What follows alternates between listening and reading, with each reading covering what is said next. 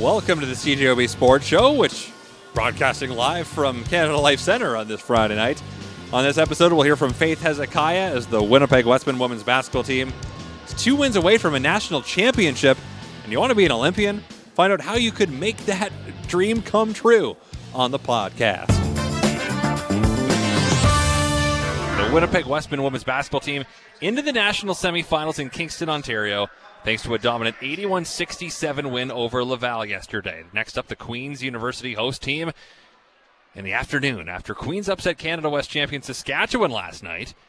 Here to preview the action is Faith Hezekiah, fifth year forward for the Wesmen, who had 15 points and six rebounds in yesterday's win. And Faith, let's start with this. You play yesterday. Today's an off day. Tomorrow you've got the semi, and then either bronze or gold medal game on Sunday. How have you spent this off day?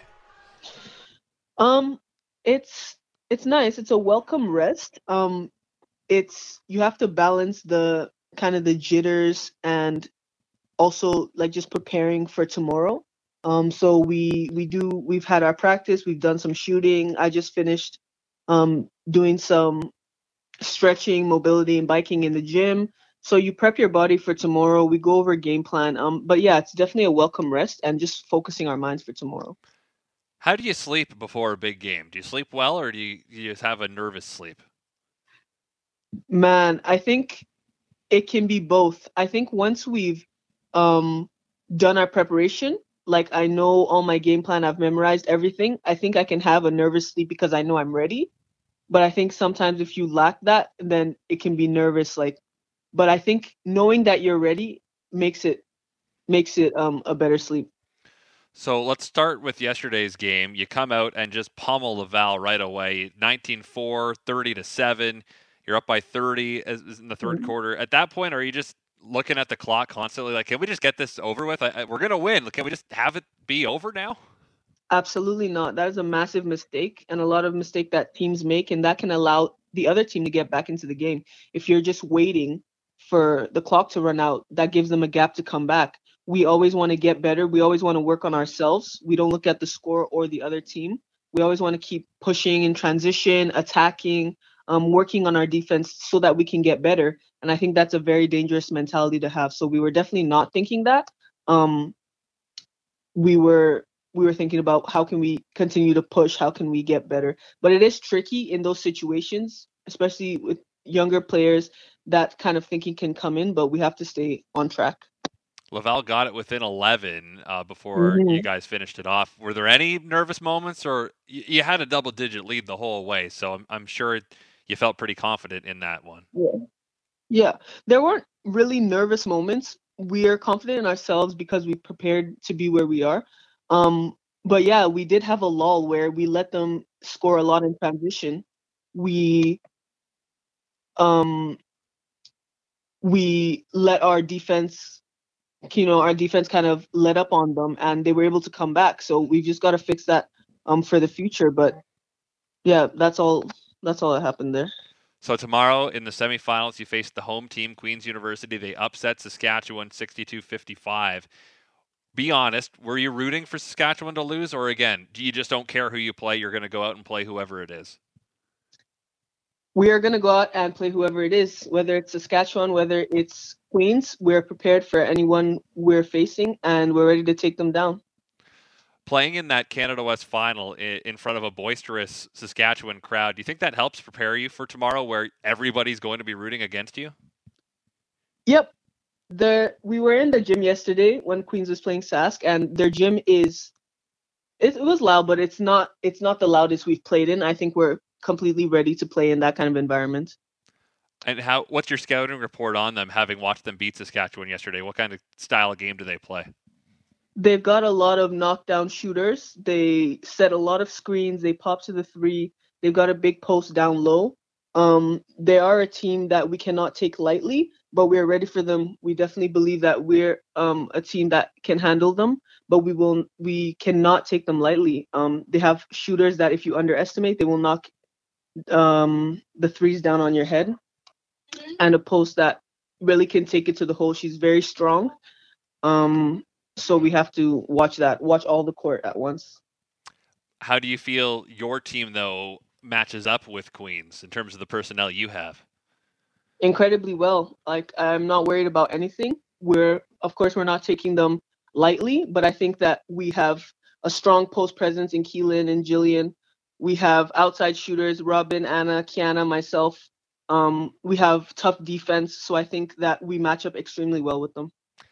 When you found out that Kiana and then Keelan were, were transferring to the Wesmen and you could have this one run at it here in your final season, how excited were you to get to chase a national championship? And now here you are, two games away, two potential wins away from reaching mm-hmm. that peak.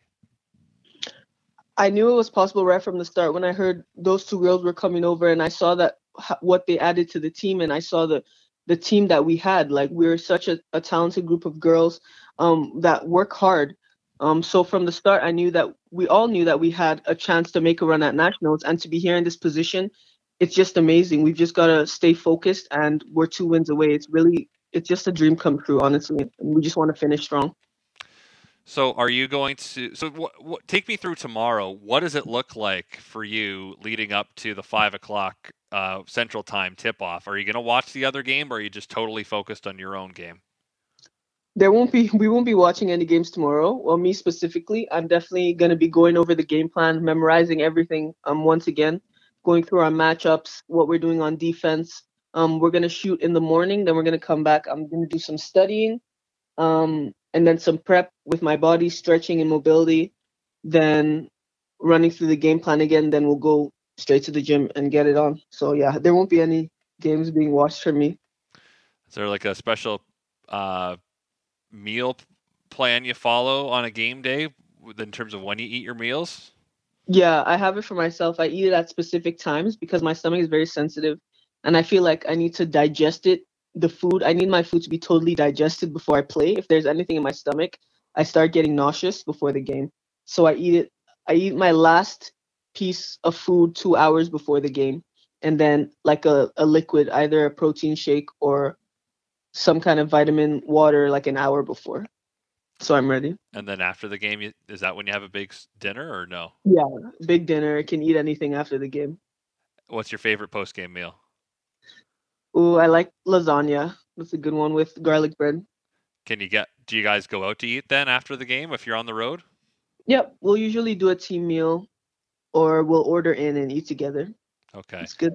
Mm-hmm. So no matter what, you know you've got two games left in your university career. You're playing for bronze or you're playing for gold on yeah. Sunday. How sweet is it for you to finish off your career with a an experience like this at nationals? It's a dream come true. It's really amazing because, like when COVID hit, that was supposed to be my fifth year.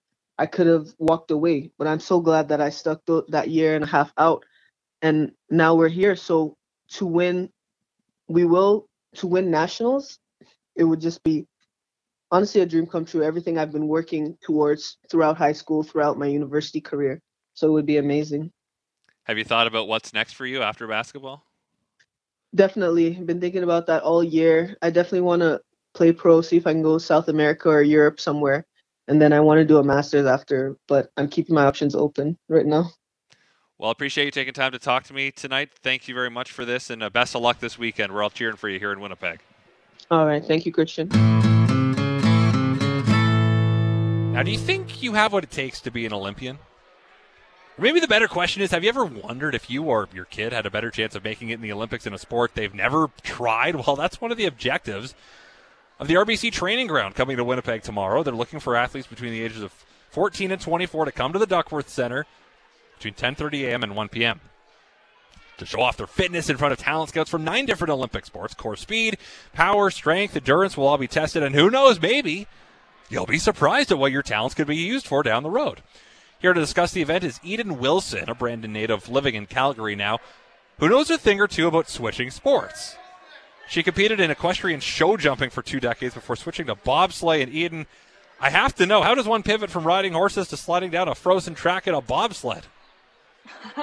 it's actually a pretty fun story. I was actually doing my practicum for university at the Hayley Wickenheiser WickFest here in Calgary. Um, and I met 2018 bronze medalist Phylicia George, who did bobsleigh, and I was just kind of chatting with her, and she recommended that since I'm in the area, I should give it a try. And I did, and the rest is kind of history.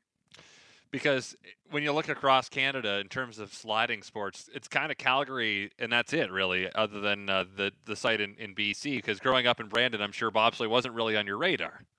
Yeah, absolutely not. was there were there any skills from riding horses that helped you in bobsleigh? my strength and conditioning coach right now would tell you absolutely not. Um, I don't think that anything really transitioned for me other than a little bit of work ethic, honestly. Okay. So, how did you get involved in, uh, I guess, equestrian? We'll go back to the start in your athletic career. Yeah, I just grew up loving horses. Um, I was born in Brandon and spent all my summers and all my time down in Plumas, actually. So, um, fell in love with horses down there. Um, rodeoed all over Manitoba in the summers, all the way up to Swan River and all the way down to back to Plumas, pretty much. Um, and that's kind of where that started for me. And then when I moved to Calgary, I transitioned into more show jumping, um, just because Spruce Meadows is here, and it was uh, a little bit more accessible to do show jumping out here over rodeo, um, which I know is surprising with Stampede and everything, but so yeah, that's how I kind of got into the equestrian side of things. So obviously you have an athletic base when you you, you try out bobsleigh for the first time, but what's the what's the biggest learning curve for you getting into bobsleigh, and what is your job in a bobsled? Yeah, so my job in the bobsled is uh, I'm a brake woman, so I sit in the back and I push really hard at the beginning, and then I sit down for the majority of the ride and hope my pilot gets us down safe, and then I pull the brakes at the end. Um, the biggest learning curve for me was definitely learning um, sprint mechanics. It's a lot harder than I think just getting out and running. So um, that was definitely the biggest challenge for me getting into bobsleigh.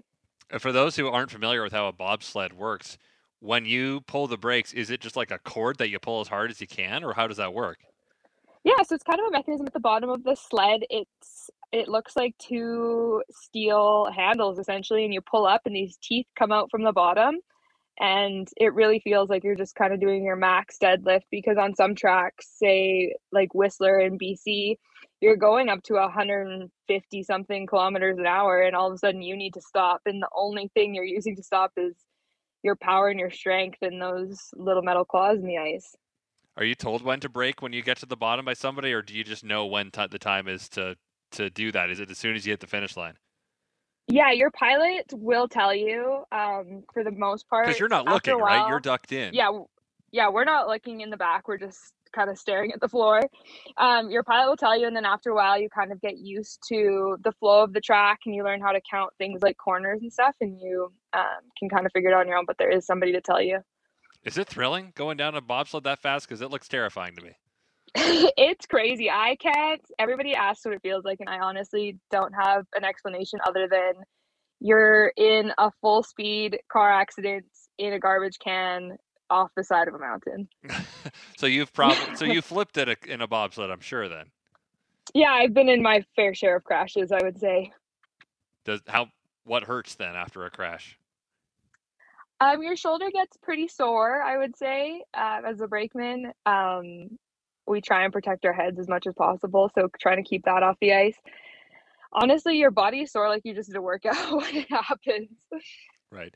And what are the key things you, you mentioned felt feels like a max deadlift when you pull those brakes obviously when you're sprinting off the start that's a lot of legs is it kind of just a full body workout then to, to prepare for a run yeah, so um, a lot of our training is very power and um, explosion based. So it's a lot of things like power cleans and um, 15 meter sprints and that kind of stuff. So I definitely uh, focus a lot on things to make us fat as fast as possible for a short amount of time. So your story is one of finding a sudden second talent you didn't know you had in sports, and that's kind of what this uh, RBC training ground thing is all about. They've funded and uh, found an, a number of Canadian medalists that probably didn't even know they were good at something up until they did this training ground thing. So tomorrow people can do that here in Winnipeg. How exciting is this to, to maybe learn if you're going to this that you have a skill that maybe you didn't know you had? I think it's absolutely thrilling. I mean, RBC training ground has produced 13 athletes who competed at the Olympics. Um, and a total of seven medals have come from that, and that's pretty impressive. And like you mentioned, like people like Kelsey Mitchell, who was just in Tokyo, didn't do their sport before RBC training ground. Like that's wild to me. So she became a cyclist and and won. She won a gold medal. Yeah. yeah. And it was probably not even her dream until she went to this event. Like, oh my gosh, I could maybe go to the Olympics. And next thing you know, she's got this hardware that's a life changing event. Yeah, that's awesome. And like the fact that RBC Training Ground can provide those kind of opportunities is so great. So, what does it look like uh, to to go to one of the, these events? Are you just put through kind of like the a combine ringer to see how much of an athlete you are? What does this look like?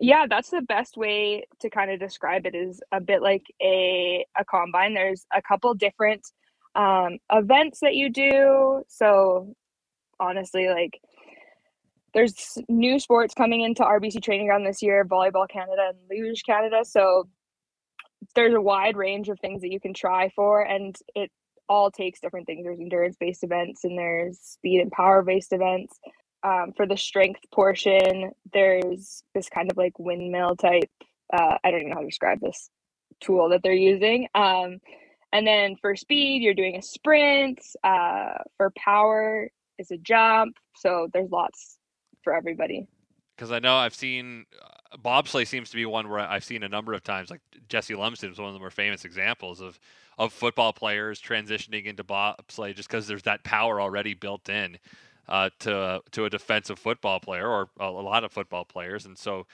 you're looking at other events where hey, you know I've, I've been I've been playing this sport A forever. I've got this big athletic base. Who knows? Maybe I'll try. I'll actually translate to something else at the Olympics. Yeah, I think it's a it's a great opportunity for people who maybe didn't think that there was an Olympic event that would work for them to find something that uh, they will excel at. And there's nine different sports that are scouting this, right? Correct. There's nothing really to lose to by just going to this thing and, and finding something out about yourself, right? Yeah, honestly, like if anything, it's a really cool experience, and you'll get to meet some like-minded people and uh, show off some of your talents. And what's better than that? So for you now that uh, the Winter Olympics just happened, are you already thinking of 2026? What's your future look like? Yeah, my eyes are definitely set on um, 2026 and hopefully an Olympics after that as well. So um, just training for another four years to be at our best for that point. Well, Eden, appreciate your time tonight. Thanks very much for this and uh, have fun with everything. Thank you so much. It was nice to talk to you. Well, thank you very much for listening to the CJOB Sports Show podcast. If you like what you heard, guess what? You can hear more every weeknight on CJOB from 6:30 to 9 p.m. Of course, that is when the Jets are not playing, because if the Jets are playing, then I don't have a show, but I'll be part of the pre and post game coverage. Anyway, thanks again for tuning in. Subscribe if you'd like. We're available on iTunes and other places, I'd imagine. So farewell until we meet again. And thanks for all the fish. So sad that it should come to this. We try to warn you all.